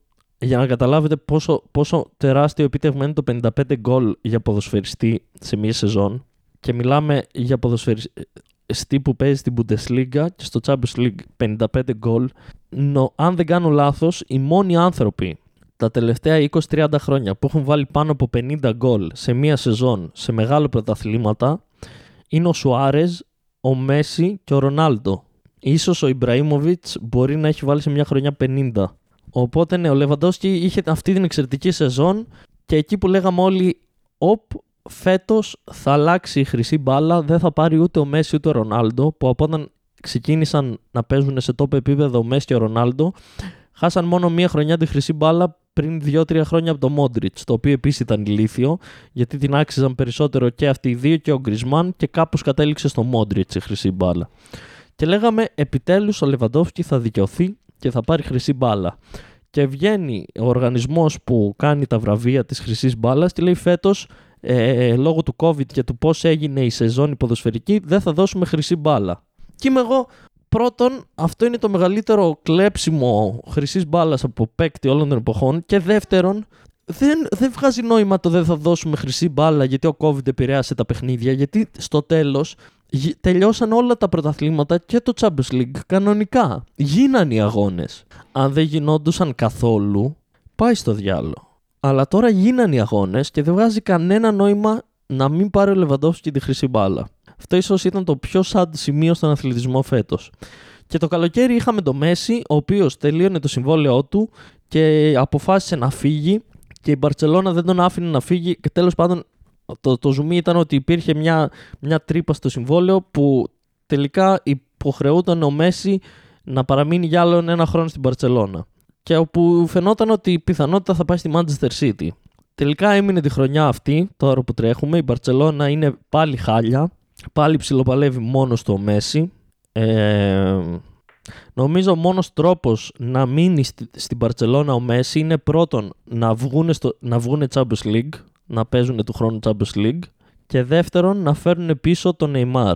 Δεν βλέπω άλλο τρόπο να μείνει ο Μέση στην Παρτσελώνα.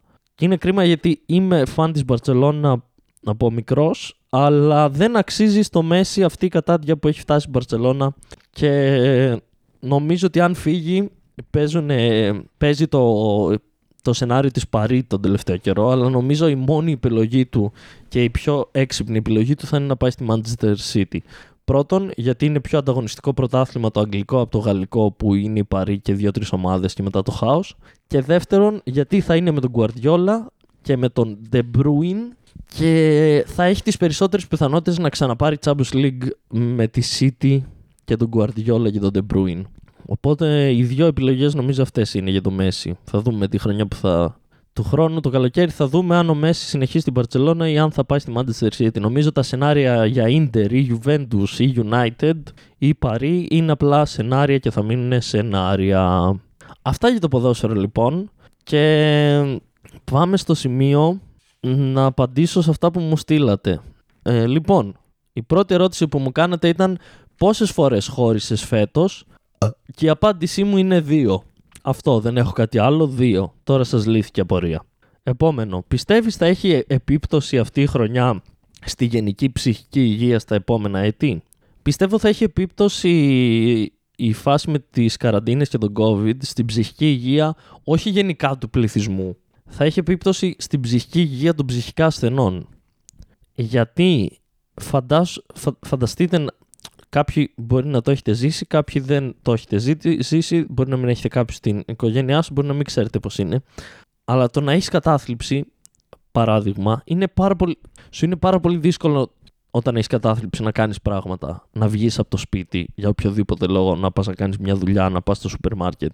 Οπότε φανταστείτε να έχεις κατάθλιψη, να σου είναι ήδη δύσκολο αυτό και να σου απαγορεύεται τελείως το να βγεις από το σπίτι, όπου εκεί η ψυχική, το, τα ψυχικά σου προβλήματα εντείνονται ακόμα περισσότερο.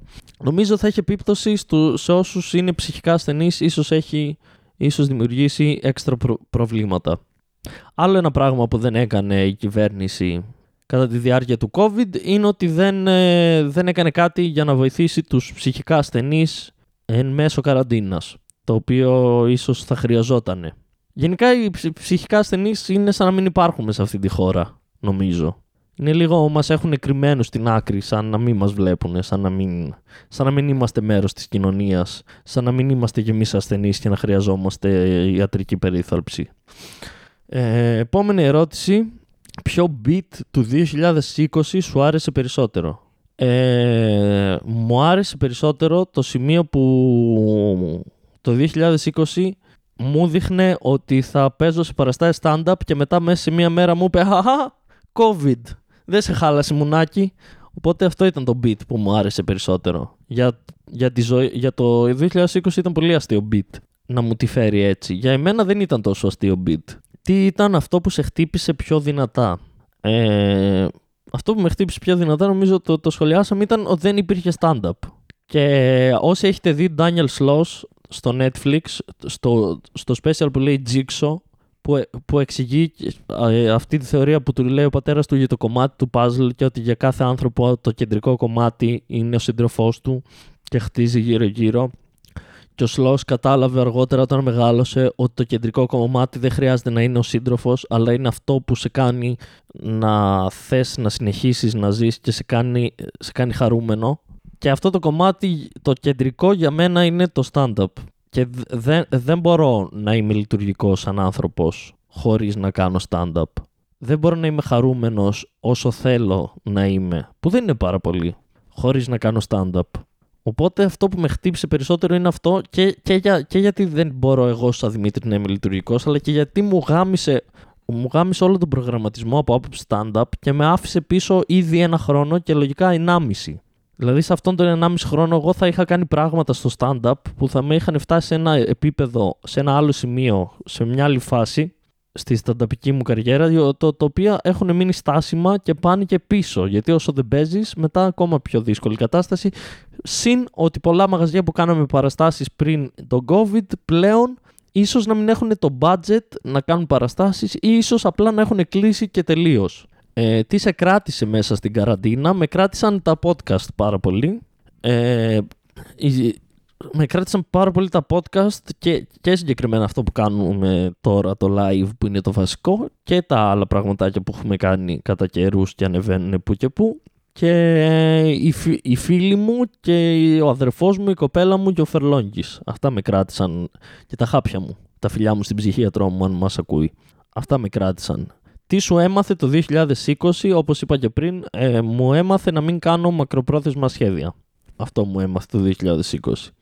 Και τελευταία ερώτηση που μου στείλατε είναι έχει δοκιμάσει ποτέ ο Φερλόγκος catnip, η οποία ερώτηση δεν έχει καμία σχέση για το 2020, αλλά εγώ θα απαντήσω γιατί είναι ενδιαφέρουσα ερώτηση. Όχι, δεν έχει δοκιμάσει ο Φερλόγκος catnip. Ε, είναι μια καλή ιδέα να του δώσουμε να δοκιμάσει να δούμε τι θα γίνει. Αλλά νομίζω είναι πολύ... Πώς, πώς να το πω... Είναι πολύ chill γάτος γενικά. Οπότε δεν ξέρω αν το χρειάζεται το catnip. Catnip.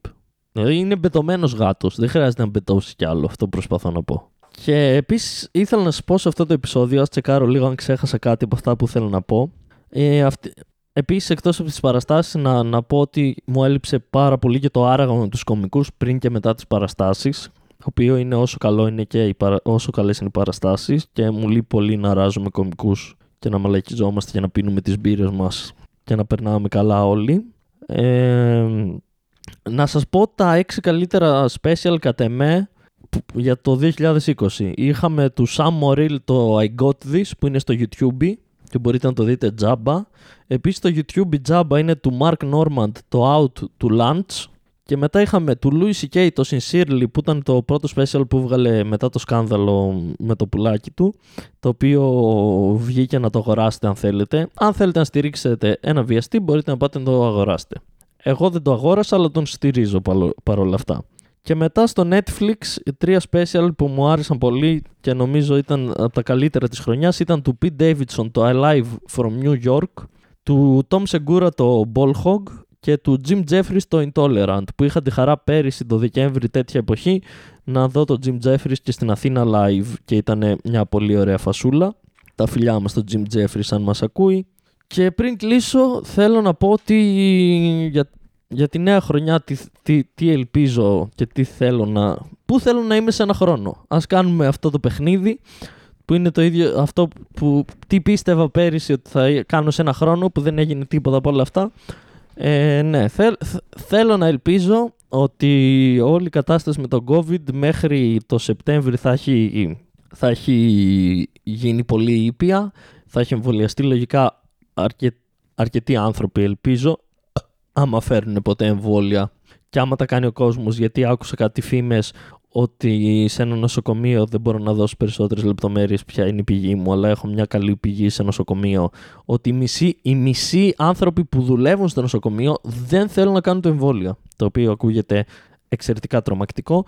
Οπότε θέλω να πιστεύω ότι σε ένα χρόνο θα έχει ξεκινήσει το stand-up πάλι, θα έχω παίξει αρκετές παραστάσεις, θα έχω κάνει μια προσπάθεια να πάω σε περιοδία, αν όχι μέσα στο χειμώνα τουλάχιστον του χρόνου την Άνοιξη. Ε, θα, δεν ξέρω που θα μένω, το οποίο είναι ένα πρόβλημα. Είμαι αιωρούμε αυτή τη στιγμή. Δεν ξέρω σε ένα χρόνο που θα μένω, αν θα είμαι όντως στην Αθήνα ή αν δεν θα βρω κάπου να μείνω στην Αθήνα και θα πρέπει να μείνω στη Θεσσαλονίκη κάπου. Ε, θέλω να ελπίζω ότι θα είμαι ζωντανός, ότι θα, έχει, θα υπάρχει stand-up, ότι όταν θα υπάρξει stand-up εσείς που ακούτε τα podcast τόσο καιρό και εσείς που έχετε έρθει πιο παλιά σε παραστάσεις θα ξαναρθείτε σε παραστάσεις να με δείτε και γενικά θα στηρίξετε το stand-up και τους Έλληνες κομικούς.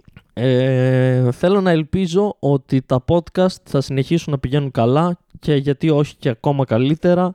Το κανάλι πέρυσι είχε, το κανάλι πέρυσι είχε 150 άτομα, κάτι τέτοιο. Ε, πλέον είμαστε στους 388 το οποίο είναι μικρό νούμερο γενικά, αλλά εγώ δεν περίμενα ότι θα, θα, θα ανέβει τόσο. Θέλω να πιστεύω, θέλω να ελπίζω ότι θα φτάσουμε τους 500 σε ένα χρόνο. Είναι ένας στόχος, αλλά, αλλά 120 άτομα είναι. Με ρωτάτε αν η Κρήτη παίζει σαν προορισμός για παραστάσεις stand-up. Γενικά έχουν γίνει κάποια tour από κομικούς στην Κρήτη, αλλά έχουν γίνει κυρίως από πολύ γνωστούς κομικούς που μπορούν να γεμίσουν μεγάλους χώρους και δεν ξέρω αν είναι οικονομικά βιώσιμο για εμάς που δεν είμαστε γνωστοί να κατεβούμε στην Κρήτη. Αλλά αν ψήνεσαι, φίλε Δημήτρη, να μας φιλοξενήσεις, μπορούμε να το δούμε. Μπορεί να γίνει φασούλα. Τι έλεγα, ναι. Θέλω να ελπίζω λοιπόν ότι θα φτάσουμε 500 subs στο YouTube ε, ότι θα έχει παραστάσεις, ότι θα είμαι ακόμα χαρούμενος, ότι δεν θα ξαναχωρήσω. Ε, θα ήταν ένας καλός στόχος για τη νέα χρονιά, να μην ξαναχωρήσω με την κοπέλα μου για 8η φορά. Ε, να μην χρειαστεί να αλλάξω τα χάπια μου, να είναι οι φίλοι μου και οι άνθρωποι που αγαπάω χαρούμενοι και καλά. Ε, αυτά, ξέρω εγώ. Ε, θα τα ξαναπούμε. Αυτό ήταν το επεισόδιο νούμερο 39. Τα λέμε από τη νέα χρονιά με το επεισόδιο νούμερο 40. Δεν ξέρω αν ξέχασα κάτι σε αυτό το review του 2020. Αν ξέχασα τι να κάνεις. Συμβαίνουν αυτά και στις καλύτερες οικογένειες και δεν είμαι οικογένεια, οπότε λέξεις. Ε, την πρωτοχρονιά σας έχω μία έκπληξη. Την πρωτοχρονιά θα βγει κάτι που είναι ένα καινούριο πράγμα που γράφω εδώ και καιρό και ελπίζω να σας αρέσει. Θα συνεχίσουν να βγαίνουν ε, επεισόδια με σχέση δοκιμάζεται. Ε, νομίζω είμαστε κάπου στο 50. Τα επεισόδια όλα μαζί πρέπει να είναι 73. Εμείς έχουμε ηχογραφήσει 65. Θα τελειώσουν οι ηχογραφή σε κάποια φάση. Θα ανεβαίνει ένα τη βδομάδα μια σχέση δοκιμάζεται κάθε Κυριακή νομίζω αν δεν κάνω λάθος. Ε, το χωρίς προφυλάξεις ε, δυστυχώς Κυριακή σταμάτησε όταν ξεκίνησε η καραντίνα αλλά μπείτε να ακούσετε χωρίς προφυλάξεις. Επίσης μπείτε να διαβάσετε τα κείμενά μου στο punchline.gr ή και των υπολείπων κομικών. Τα κείμενα το punchline.gr είναι, είναι μια γαμάτη φάση να εξερευνήσετε. Ναι, ε, Λογικά κάθε Τρίτη ή Τρίτη παρατρίτη θα συνεχίσουμε να είμαστε εδώ όπως μας κόβω για πάρα πολύ καιρό ακόμα. Και ακόμα και όταν ξεκινήσουν οι παραστάσεις θα προσπαθώ δύο φορές το μήνα να έχουμε live. Ε, τι άλλο, να περνάτε καλά, να προσέχετε, την πρωτοχρονιά άμα πιείτε αλκοόλ μην οδηγήσετε, ε, αράξτε με φίλους με λίγους και καλούς, κάντε σεξ, ε, φοράτε τις μάσκες σας και ας ελπίσουμε ότι σε 365 μέρες όταν θα κάνω το επόμενο ε, επαιτειακό live για το 2021 ότι δεν θα έχει πάει α, α, αυτός ο καιρός τόσο άσχημα όσο πήγε ο καιρός που πέρασε τη χρονιά που μας πέρασε. Ευχαριστώ πάρα πολύ τη στήριξή σας. Ε, τα, ε, ξέρετε, άμα γουστάρετε, κάντε στο story στο Instagram, στείλτε τα σε φίλους κτλ. κτλ να γινόμαστε περισσότεροι. Σας ευχαριστώ πολύ γιατί τα podcast όσο, στήριξαν, όσο με στήριξε η ύπαρξη το podcast, με στήριξε ε, η ύπαρξη δικιά σας που κάνετε τα podcast να υπάρχουν και που τα ακούτε και που στηρίζετε και που εμφανίζεστε και στα live όσοι εμφανίζεστε και που τα ακούτε και γενικά. Φιλάκια, καλή πρωτοχρονιά, ε, μακριά από συγγενείς γιατί θα νευριάσετε και αυτά, ξέρω εγώ. Ε, ο Beats τον παίρνει.